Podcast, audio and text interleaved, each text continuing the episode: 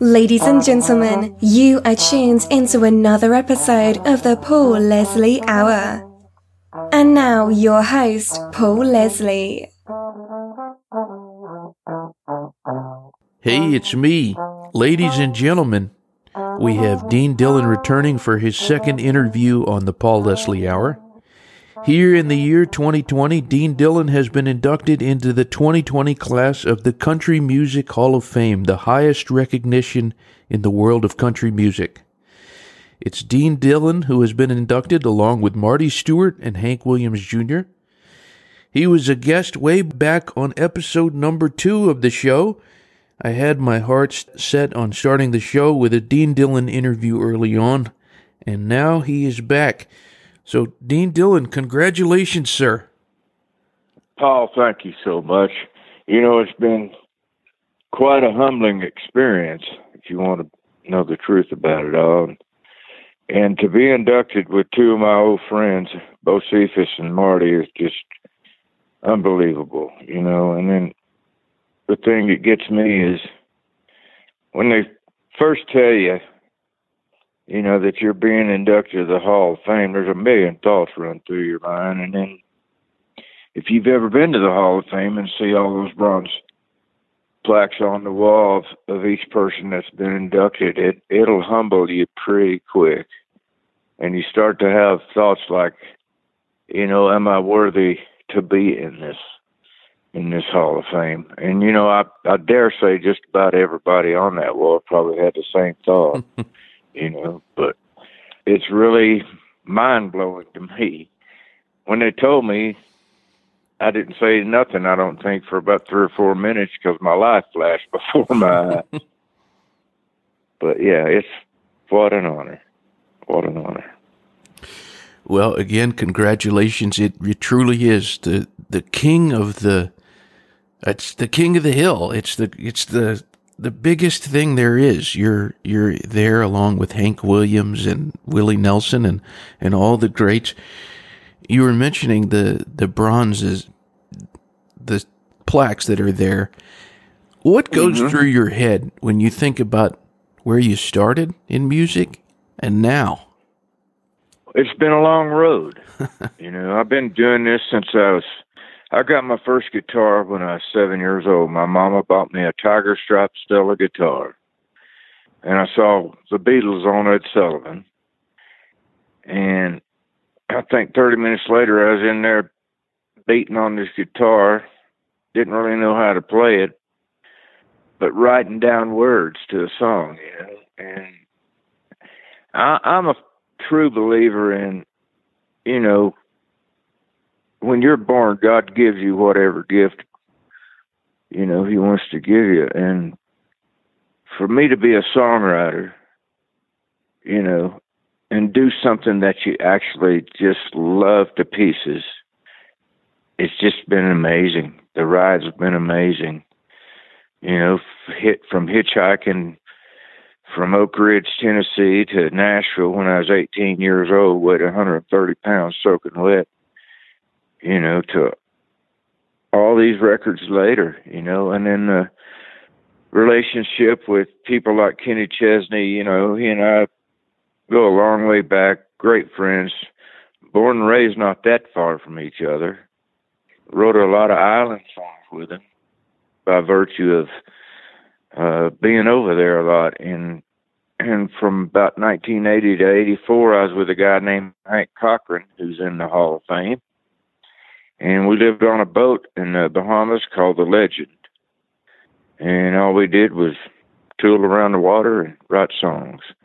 And that man treated me like his son, loved me to death, and uh, taught me everything basically, or a lot of what I know about writing. You know, and his bar was extremely high when it came to writing songs. And uh, I just extremely grateful for that opportunity to write with somebody like Hank. You know, Hank wrote Make the World Go Away. I Fall to Pieces. Uh, Little Bitty Tear Let Me Down. Just tons and tons of huge records. and uh, you know he he took me under his wing and uh, taught me how to write great songs, not good songs, great songs, and uh, so thankful for it. And then there's people like George Strait. You know what can I say? Since I think we wrote Unwound in 1979, Frank Dykes and I. Frank was the first songwriter that I met when I hitchhiked to Nashville, and he took me under his wing, and and we were together for several years, and uh, wrote a lot of great songs. As a matter of fact, I think we wrote six songs on George Strait's first album, and pretty much the reason we got so many is back in that day and era, you didn't give you, know your best stuff to an unknown, and uh, I remember sitting on the front porch of Dykes' office on Music Row, popping tops on beer cans, and and this kid, you know, pulls up to the curb, and it's Blake Mevis. And he says, I'm cutting a kid from Texas. Wonder if y'all got any songs? And I said, Well, who does he sound like? and he said, Well, he's kind of got his own thing going. And uh, I'd never heard, you know, I'd never heard any of his music, didn't know who he was. And, you know, but as far as giving an unknown our songs, Dykes had no problem with it, and neither did I when, you know, you're trying to get cuts you know, as young as I was, and you're trying to get cuts on somebody. So we threw everything but the kitchen sink at him. And um, fortunately for us, his first single was a thing we wrote called Unwound.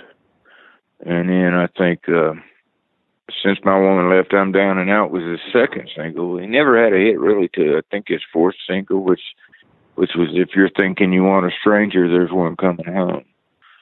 And then I think right after that, we had a, or I had a hit on him called Nobody in His Right Mind, and then uh, Marina Del Rey. And then it just, you know, picked up steam from there. The unique thing about our relationship was we were extremely and still are loyal to each other when it came to music. In other words, if I wrote something I thought was a great song, I pitched it to him first. Heck, I pitched Tennessee whiskey to him first. And fortunately and unfortunately, he turned it down. He just didn't feel like it was the right song for him. And it probably wasn't, you know, because once you put it in the hands of David Allan Coe, and then George Jones had a big record on it. Brad Paisley cut it about 10 years ago and put it on an album. And then five years ago, you know, one of the most astonishing things I've ever seen happen when Chris Stapleton put an R&B feel to the song and and uh, sang it on the CMA Awards was Justin Timberlake, and it just exploded. And uh, but getting back to George, you know, he would always, when he was cutting an album, he'd always call me and say, "Meet me in my office at ten o'clock on Monday morning," and we did that for, and still do that. Did that for years, you know. And then there's other people like Toby Keith, Scotty Emerick, who's a fantastic songwriter. He's like my little brother. He kind of hooked me up with Toby. He said, "Man, won't you come out on the road? Me and Toby must write some songs, and I did. And you know, thirty cuts later on Toby Keith, it wasn't a bad relationship, and we had a big record together. It's a little too late, you know. And um, Lee Ann Womack, what a voice! You know, it's just the opportunities that were afforded me to meet and write with these these artists who are great writers themselves, you know, and it's just been such a huge, rewarding blessing. Some really, really great stories here. I'm glad you brought up Tennessee Whiskey, the song. I've said a few times on the air that I believe it's the best country song there is. And somebody who caught the last interview we did, they called in and they said, Paul, shame on you. It's your favorite song. You didn't ask him about what inspired it. So now I have that chance. What inspired one of the greatest country songs ever, Tennessee Whiskey? You know, I had heard about this songwriter by the name of Linda Hargrove. And she had written a couple big records for uh, Olivia Newton John. One of them being Is There Anybody Out There Who Can Shine? And then she had a few more hits on her. But I'd heard about her in Nashville. And quite honestly, you know, I didn't know any girls that wrote songs. You know, there were some, but I didn't know any of them. So I decided to go see her play at the Bluebird in uh, Nashville one night and get there and she does her set and uh after her set was over i introduced myself to her and uh, we got to talking and i told her about this idea i had called tennessee whiskey i think i had the chorus written to it it was all i had and uh, I asked her if she'd be interested in finishing up with me. She said, sure. So we took off to her house, but not for what everybody thought we were going for. But got to her house at four o'clock in the morning and sat there and wrote that song in about an hour, hour and a half.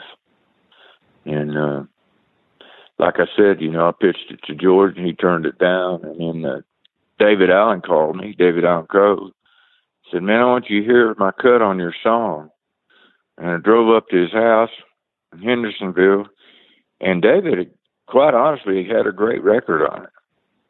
And then uh, I think it was not long after that, maybe a year or so, that Billy Sherrill, the producer, uh, cut it on George Young. And it languished at number two in the charts for six weeks. I'd pick up Billboard chart number two, six weeks in a row. It did that, all because of a song called "If I Said You Had a Beautiful Body, Would You Hold It Against Me?" And man, you couldn't turn the radio on any station without that song playing. It was so hot. David and Howard, you know, just hit a grand slam with it and it kept us out of number one for the longest time. And finally, I think the seventh week, we got in one week at number one.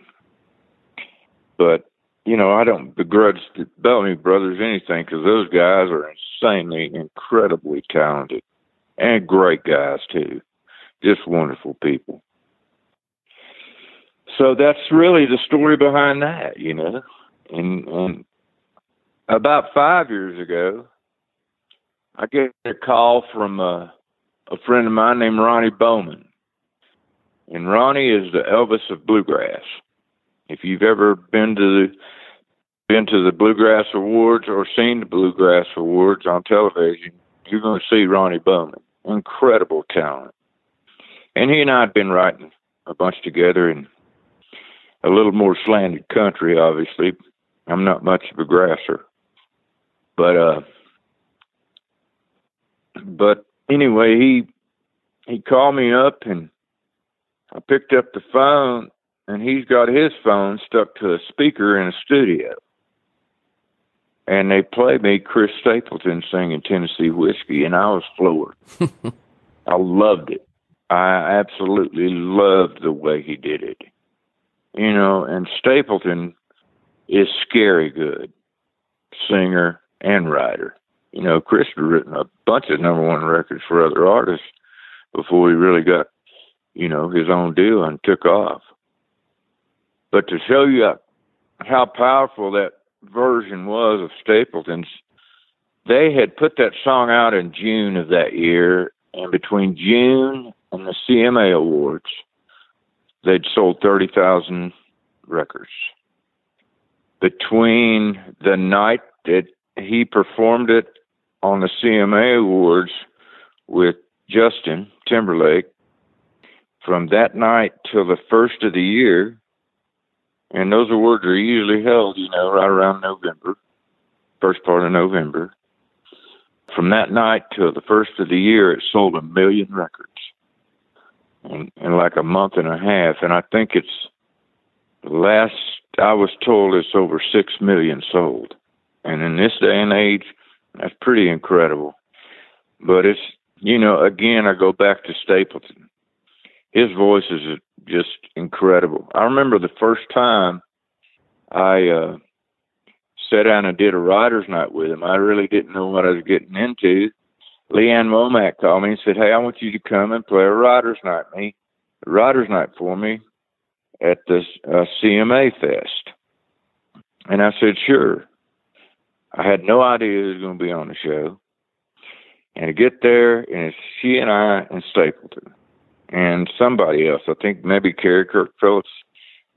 I can't remember all of it, but when he opened his mouth and sang, and I'm up next, you know, I'm going to follow him. Well, he sings a song, and I'm like sliding under my table, you know. it's hard to, you know, when that guy sings, it's being sung. When this old cowboy here sings, it's a good stab at it, if you know what I mean. But uh just an incredible, incredible talent. And he and his wife are again are two of the most special people in the world, just beautiful people. You know, and, and I've just been so fortunate to get to hang out with people like that, you know, writing songs. Would you say that that Stapleton recording of Tennessee Whiskey, would you say that that is the cover of one of your songs that surprised you the most? Oh, yeah, absolutely. But, you know, I'll say this there's been very few times in my life that someone has recorded one of my songs and I didn't like it. And uh, I think that's happened about once. And I'm not going to name any names. but you know, I think everybody was kind of thinking, well, what's he going to think of this uh, R&B version of it? And but what a lot of people didn't know is when I was in high school, I was doing a TV show in Knoxville, Tennessee called Jim Clayton Star Time, and uh, did that all through high school. And what that did was it afforded me the money to go to the Civic Auditorium in Knoxville and see people like Roger Daltrey and the Who, the Winters Brothers, Allman Brothers. If they had a hit and they played Knoxville, I was usually there. And then one night I went and uh, this guy got up on stage with him and a guitar by the name of James Taylor, and I flipped out. And I thought, man, if you could take those type melodies and uh, pair them with great country lyrics, you'd have something special. And that influence is pretty evident in songs like Marina Del Rey and The Chair. You know, he was James was a heavy influence on me melodically, and uh, just been a whirlwind. There's one song of yours that I've always had a real fondness for, and it's an interesting song. I'm hoping you can tell us about Set 'em Up Joe. Set 'em up Joe and play walking the floor. Hank and I had come back from the Bahamas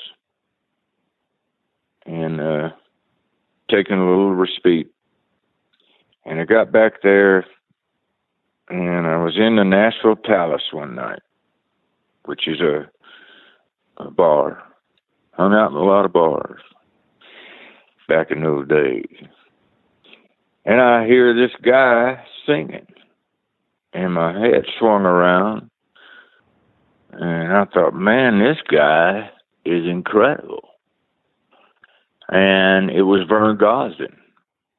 And when his set was over, I walked up to him, introduced myself, and I said, Man, you got a record deal?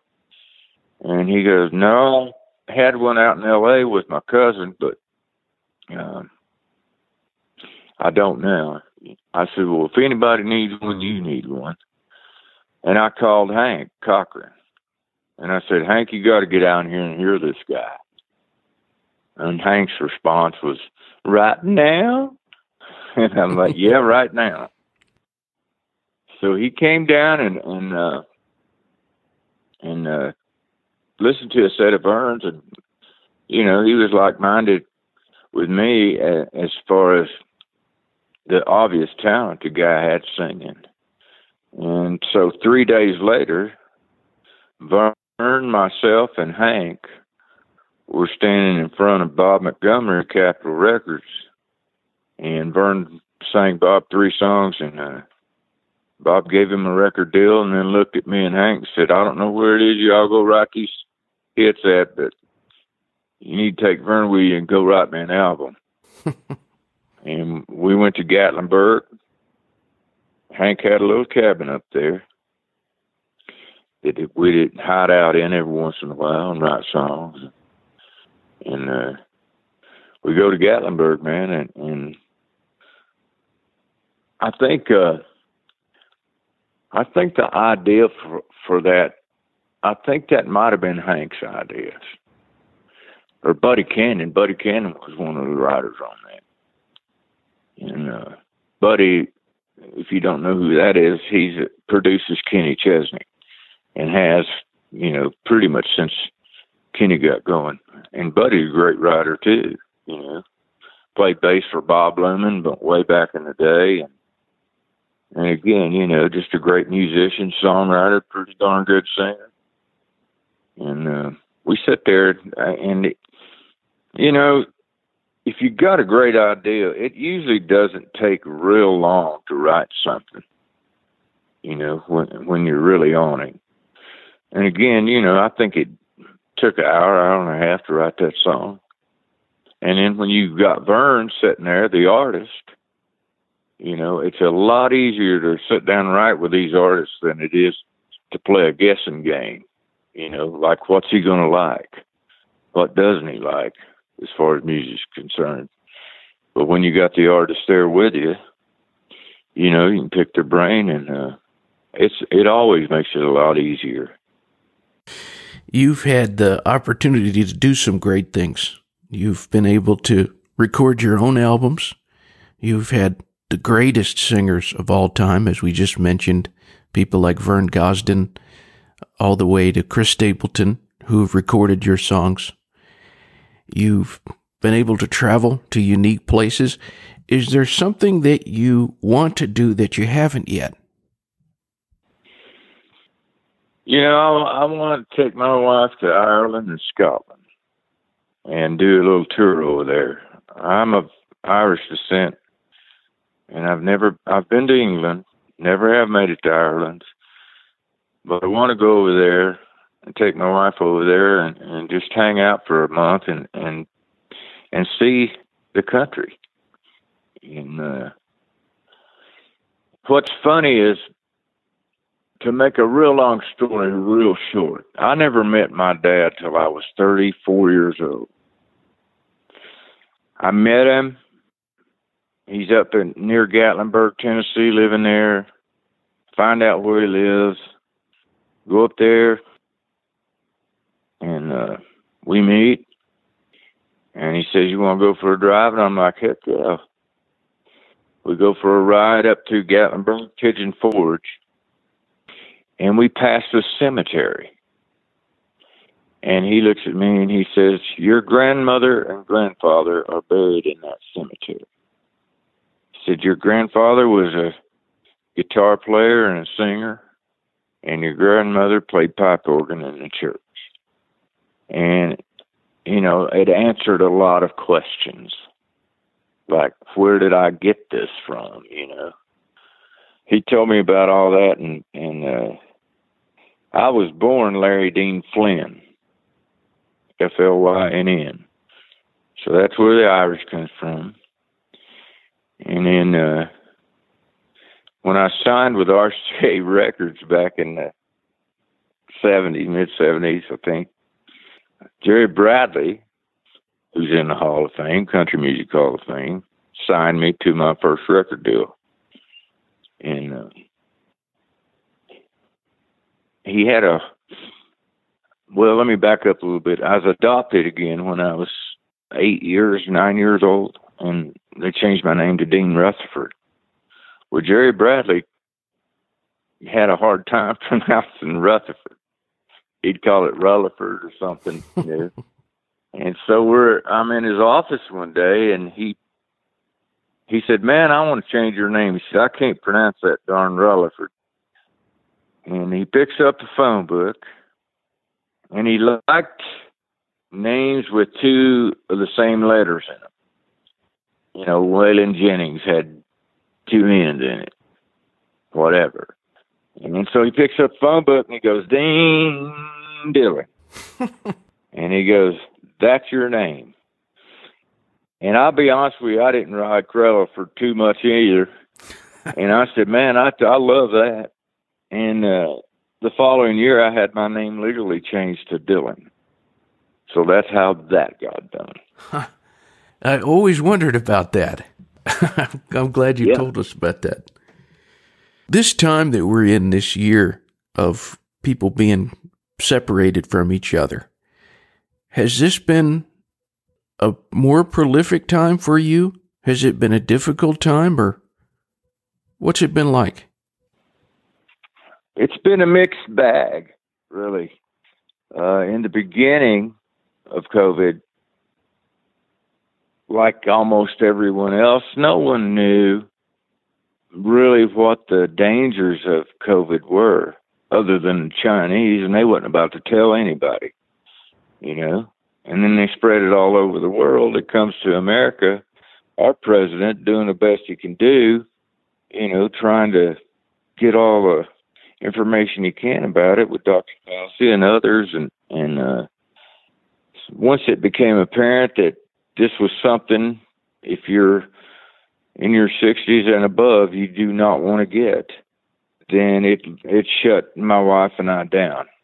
I have a 40 foot fifth wheel that I toured with, and uh, it's parked in our farm in Tennessee, and we spent the first three months in there, and I never left. Thank God we had plenty of room out in the country to roam around in, but as far as going to town, I've been around people just would not do it. And then uh, as time, even my children were afraid, you know, to come around Susie and I because they didn't want to surprisingly have COVID and then pass along to either one of us. So I didn't get to see my. I talked to my kids a lot on FaceTime, but I didn't get to see them, you know, at all for a while. And and uh, I had a grandson born during that time, and it was tough. You know, you want to hold them babies as much as you can, and and uh, but yeah, it's been. I hadn't written anything since April, mainly because we've just been locked down. You know, I think I tried to Zoom a few songs with a couple of the writers, and that just did nothing for me. I mean, I'm the kind of guy that's got to be in the room with the person I'm writing with so we can pick each other's brain. You know, mental telepathy goes a long way when you're a songwriter. And uh, just just had no desire to write, and, and uh, was really, you know, like a lot of people, just overtaken with this COVID thing, man. Afraid to go anywhere. My wife did the grocery shopping didn't want me to go, you know. And it's been tough. It's you know, it's it's swung around a little bit in the other direction now. You know, when you see what the end result is as far as the numbers are and and if you if you're careful, you know, you're not going to get it. But uh you got to be darn sure well aware of your surroundings. So we're just holed up on our ranch in Colorado now in Gunnison and uh, it's actually pretty nice here because it's. I think this morning it was uh, 48 degrees. I think the high today is about 73. But it's been hot here this summer, extremely hot. You know, for for where we live, we're 7,718 feet above sea level, and it's 89 and 90 degrees during the day and has been for like the last two months. And that just doesn't happen out here. I want all the listeners to go to deandillon.com. It's D I L L O N. And my last question You've had so many honors as we started the show the Country Music Hall of Fame, the Nashville Songwriters Hall of Fame, having this great documentary, Tennessee Whiskey, made about you. Is there a moment when you think about your life in music that shines the brightest? The days with Hank. Yeah. The years I spent with Hank. You know, like I said before, man, he was like a dad to me. And treated me like his son. You know, I, I feel like we wrote some of the best songs of my career. Oceanfront Property, The Chair, the Keith Whitley stuff that we wrote for Keith, Homecoming 63, Miami, Miami. You know, there was a run there of two weeks. I got up one morning on the boat and Hank said, We're going to Miami today and we're over in Green Turtle Cuba, Bahamas. And I'm like, Heck yeah, let's go. we fired up the motors and, and took off and uh, locked through over to Tampa and then went down to Miami. And when we got there, I had this idea called Miami, Miami Loves Me After All. And um, we sat there and wrote that song the first day. And the second day, Hank was doing something, and one of our buddies, a guy by the name of Royce Porter, showed up. And Royce and I sat there and wrote a song called Homecoming 63. And then we wrote a few more things, and, and that day, after we got through writing, we took the boat up to West Palm and anchored off and Royce had had left. He'd just come in for a day, and and it's four o'clock in the morning, and we've been celebrating a lot of a lot of good old Tennessee whiskey, and uh, I looked at Hank, and I said, "Well, excuse me, but I think you've got my chair." And he looked at me and he said, Have you written that? And I said, No he said, "Well, we're we're going to right now," and uh, we wrote the chair. It took a little while with the chair. I couldn't get an ending on the the melody ending on the chorus. And Hank gets up and he walks around the boat and he says, "Well, play this." I played that and it worked perfect. And then we got stuck on a second verse. And uh, as he often did, got up, walked around on the boat. You know, five o'clock in the morning, he pulled on his beard. He had a long white beard, walking around that boat. And he walks in and looks at me and he says, "Well, how about this? Well, thank you. Can I drink you a bye?" What I mean is, can I buy you a drink, anything you please? And I just went off. I thought, man, that's probably one of the most incredible lines I've ever heard out of him. You know? So we wrote the chair. And then I get a call from George Strait, and he says, I'm cutting an album. Where are you at and when you coming back to Nashville? And I said, I'm not telling you where I'm at and I ain't coming back. And Hank goes, Well, now hold on a minute. We need some money. I said, All right, we'll go back. Because I hated to leave the boat. I really did. Didn't want to, you know. Every once in a while, like I said, we go up to Gatlinburg in the cabin, but other than that, I didn't want to leave the boat.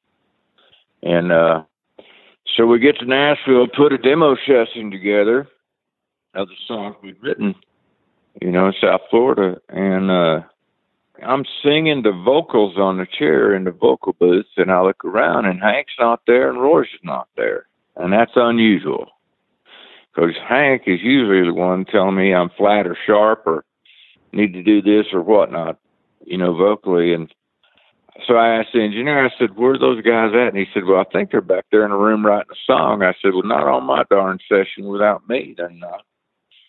So I go in the room and and uh Hank says, Listen to this and Royce played a little bit of this song.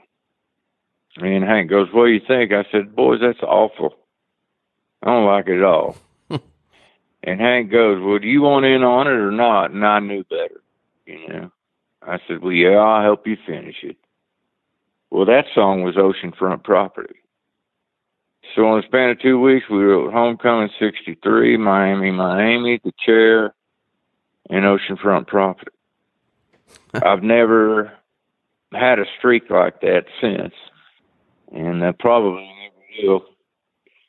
But, uh, you know, that that was to me was the highlight of my my musical career was just the time that I spent with him because I learned so much, you know, and he set the bar so high when it came to lines in a song. You know, he just would not settle for anything less than stellar.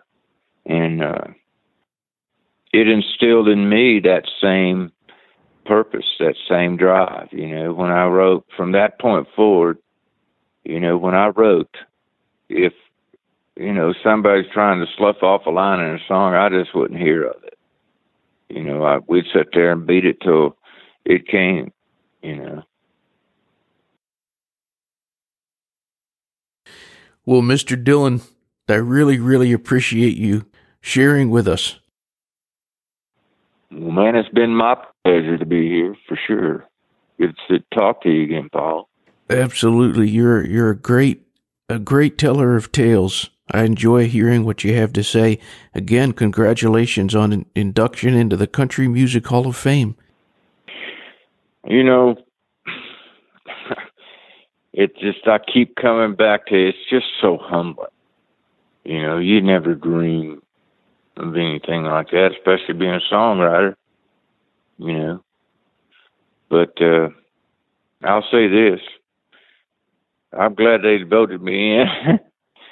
it's been a it's been a thrill of a lifetime, man, and and they they don't know the date on the induction ceremony yet, but that's usually in the fall. But until we get rid of this COVID, they're going to put it off until we can do it right. You know, they don't want to uh, slide myself and Bo Cephas and Marty at all. We're just going to wait till things die down and and it's uh, feasible and plausible to do it. So, and I'm good with that. Hmm. You know, I, I I can't wait, but I can wait. You know what I mean? But again, Paul, thank you so much. It's always good talking to you, my brother. Thank you, sir. And God bless you and stay safe. God bless you and and tell Susie thank you so much for helping set this up. Will do. All right, have a great one. Until next time. We'll see you down the road, brother. All right. Bye bye. Thank you for listening to the Paul Leslie Hour. Hosted, written, and produced by Paul Leslie. Intro theme song Alexander's Ragtime Band, written by Irving Berlin, performed by Dan Barrett. Outro scatting G Things, improvised, performed, and produced by John Goodwin. Until next time. Goodbye.